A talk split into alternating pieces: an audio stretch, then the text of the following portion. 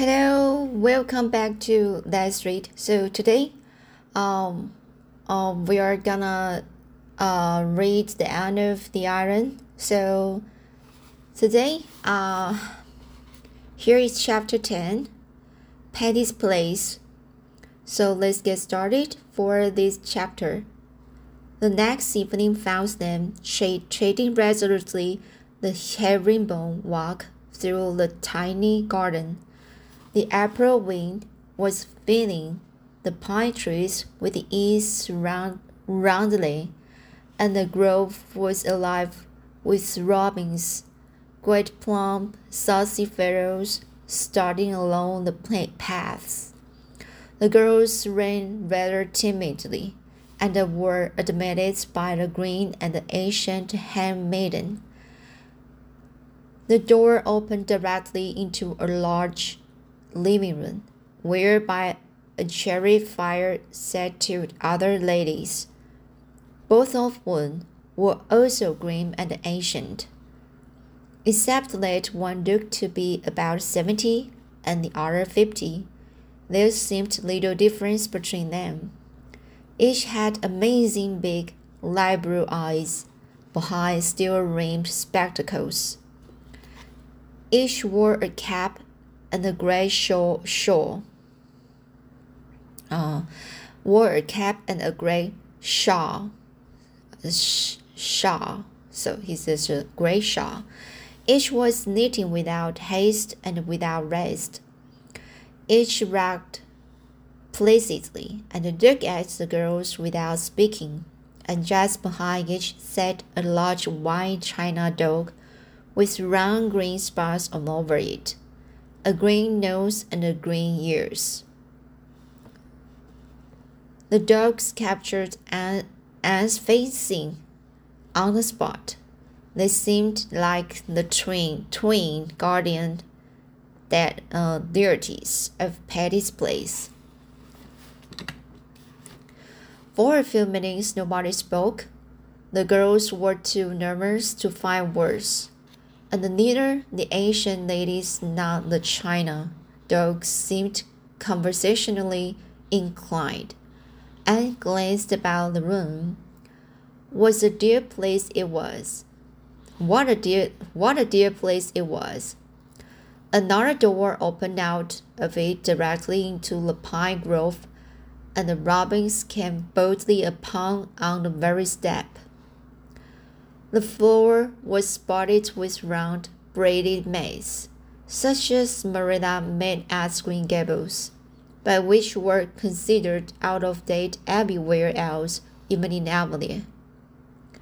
And yet here they were on Spofford, Spofford Avenue, a big polished grandfather clock ticked loudly and solemnly in the corner. There were delightful little cupboards over a mantelpiece, behind whose glazed doors gleamed, gleamed quaint, crane beads of china. The walls were hung with old prints and the and the and uh, silhouettes, silhouettes, silhouettes. The walls were hung with old prints and silhouettes.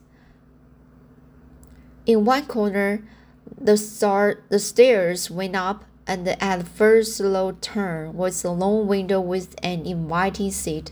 It was all just as Anne had known it would be. By this time, the silence had grown too dreadful, and Priscilla nudged Anne to intimate that she must speak. We we saw by your sign that this house is too late, said Anne faintly, addressing the the older lady who was evidently Miss Patty Spofford. Oh yes, said Miss Patty. I intended to take that sign down today. Then, then we are too late, said Anne sorrowfully we will let it to someone else. Uh, you will let it to someone else? No, but we have decided not to let it, uh, let it at all. Oh, I'm so sorry, exclaimed Anne impulsively. I love this place so. I did hope we could have got it.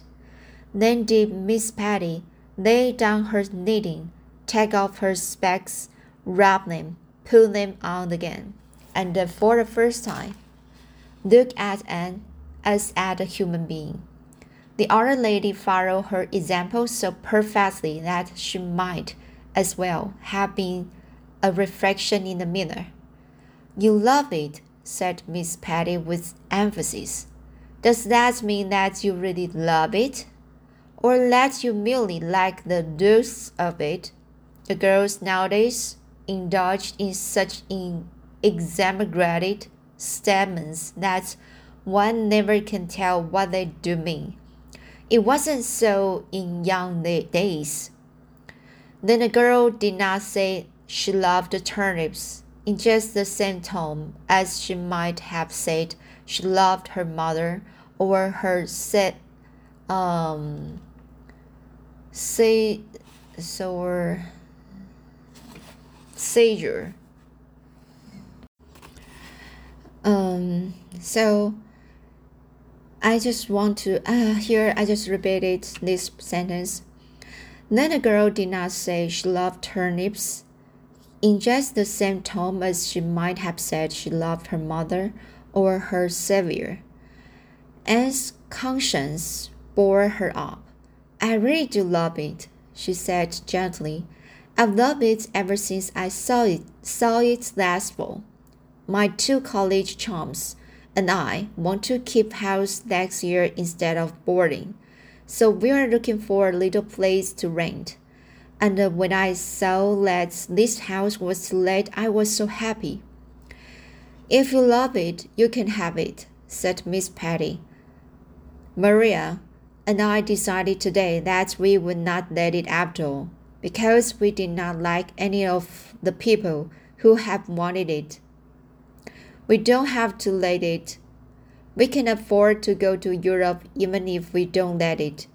It would help us out, but not for gold when I let my home pass into the possession of such people as have come here and look at it. You are different. I believe you do love it and will be good to it. You can have it. If if we can afford to pay what you ask for it, hesitated Anne. Miss Patty named the amount required, and Priscilla looked at each other. Priscilla shook her head. I'm afraid we can't afford, afford quite so much, said Anne, choking back her disappointment. You see, we are only college girls and we are poor. What were you thinking you could afford? demanded Miss Patty, ceasing not to knit and named her amount. Miss Patty nodded gravely.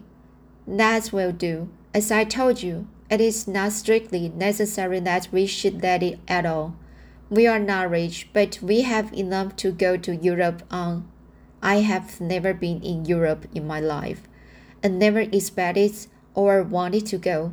But my niece there, Maria Spofford, has taken a fancy to go.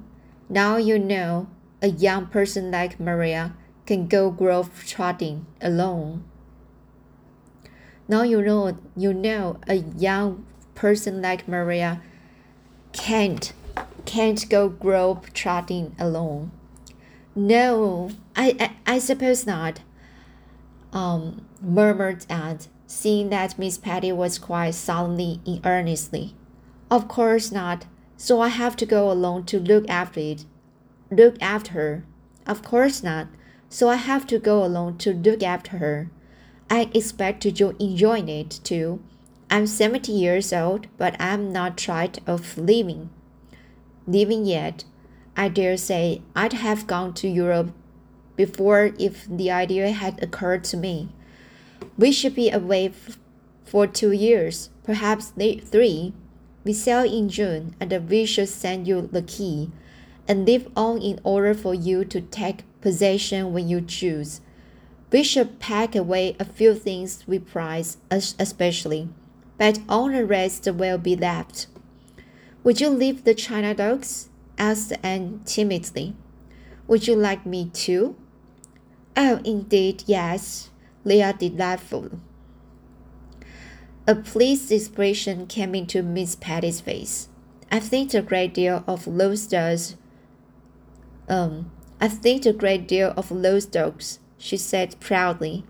They are over a hundred years old, and they have sat on either side of this fireplace ever since my brother Alan brought them, brought them from London fifty years ago. Spofford Avenue was called after my brother Alan. A fine man he was, said Miss Maria, speaking for the first time. Oh, you don't see the like of him nowadays. He was a good uncle to you, Maria. Maria, said Miss Patty, with evident, evidently emotion. You do well. You do well to remember him. I shall always remember him, said Miss Maria solemnly. I can see him this minute standing there before that fire, with his hands under his coat tails, beaming on us. Miss Maria took out her handkerchief and wiped her eyes, but Miss Patty came resolutely back from the regions of sentiment to choose of business, to those of business.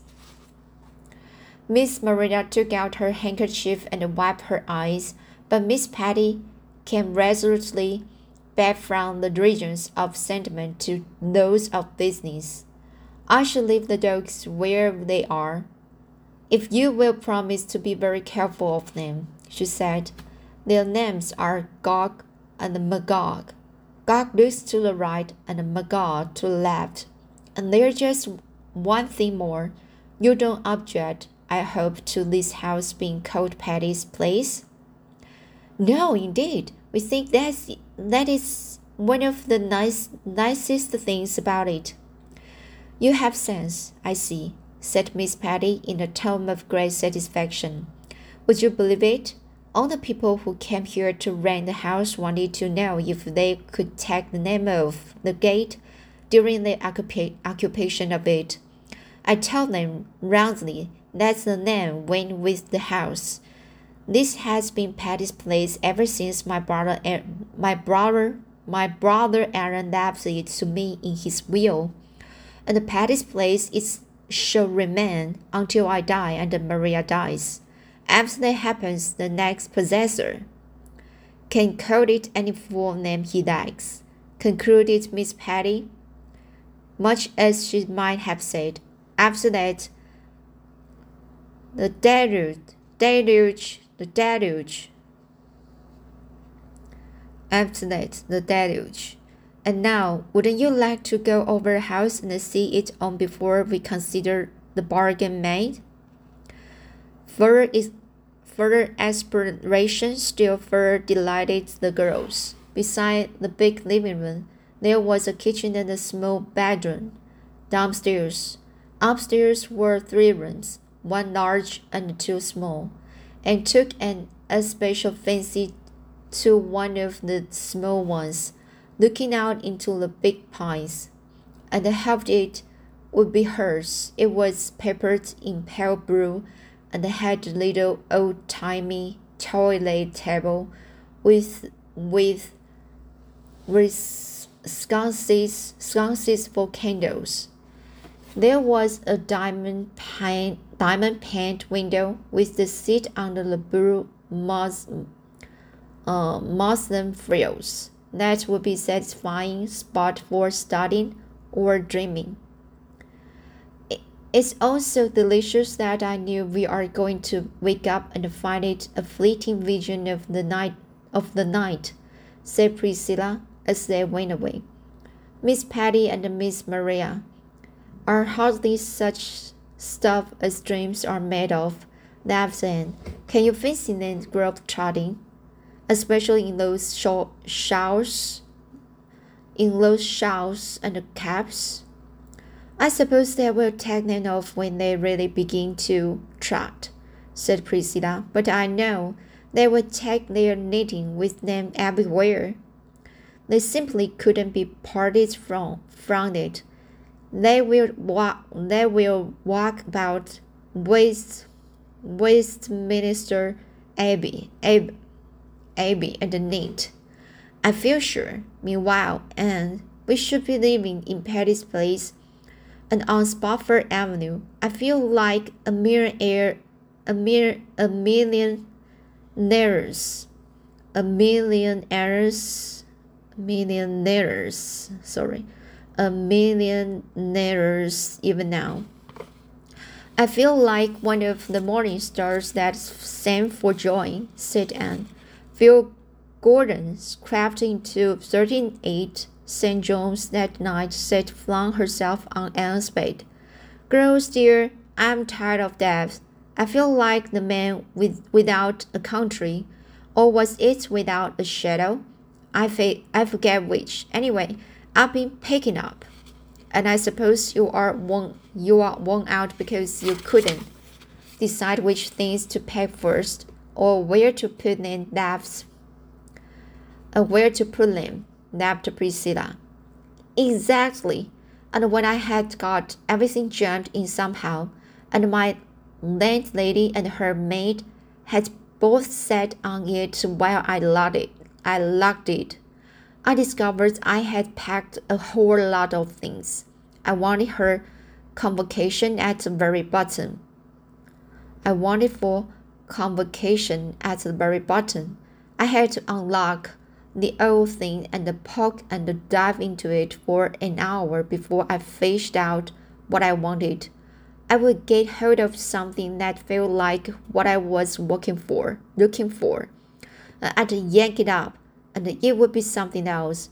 No, aunt, I did not swear. I didn't say you did. Well, you look it, but I admit my thoughts verged on the the per fan, and I have such a cold in the head, I can do nothing but sniffle, sigh, and sneeze. Isn't that alliterative agony for you, Queen Anne? Do say something to cheer me up. Remember that next Thursday night you will be back in the land of Alec and Alonzo, suggested Anne. Phil shook her head dolefully. More alliteration. No, I don't want Alec and Alonzo when I have a cold in the head. But what has happened to you two? Now that I look at you closely, you seem all lighted up with an internal, internal, uh, iridescence. Uh, an internal iridescence. Why, you are actually shining. What's up? We are going to live in Patty's place next winter, said Anne triumph triumphantly. Live, mark you, not bored. We've rented it, and Stella May, uh, Maynard is coming, and her aunt is going to keep house for us. Phil bounced up, wiped her nose, and fell on her knees before Anne. Girls, girls, let me come too. Oh, I will be so good. If there's no room for me, I will sleep in the little dog house in the in the orchard. I've seen it. Only let me come. Get up, you goose. I won't stir off my marrow bones till you tell me I can live with you next winter. Anne and Priscilla looked at each other. Then Anne said slowly, Phil, dear, we love to have you, but we may as well speak plain, plainly. I'm poor. Pris is poor. Stella, May, Stella May, uh, Maynard is poor. Our housekeeping will have to be very simple and our table plain. You'd have to leave as we would. Now you are rich and your boarding house fare attests, attests the fact. Your boarding house fare attests the fact. Oh, what do I care for? Dreamed Phil trag- tragically. Better a dinner of herbs where your charms are than a stout, stout ox in a lonely, in a lonely boarding house. Don't think I'm on stomach, girls. I would be willing to live on bread and water with just a little gem. if you will let me come. And then continued, continued, and there will be a good deal of work to be done. Stella's aunt can do it all. We all expect to have our chores to do. Now you. Toy not, neither do I spin. Finished Phila, uh, Philippa. Toy not, neither I spin. Finished Philippa. But I will learn to do things. You will only have to show me once. I can make my own bed to begin with. I remember that. Though I can't cook, I can keep my temper. I can't cook, I can keep my temper. That's something, and I, I never growl, growl about the weather. That's more. Oh, please, please, I never wanted anything so much in my life, and this floor is awfully hard. There's just one more thing, said Priscilla resolutely. You feel, as old Raymond knows, entertain callers almost every evening. Now at Patty's place, we can't, we can't do late. We have decided that we should be at home to our friends on Friday evenings only.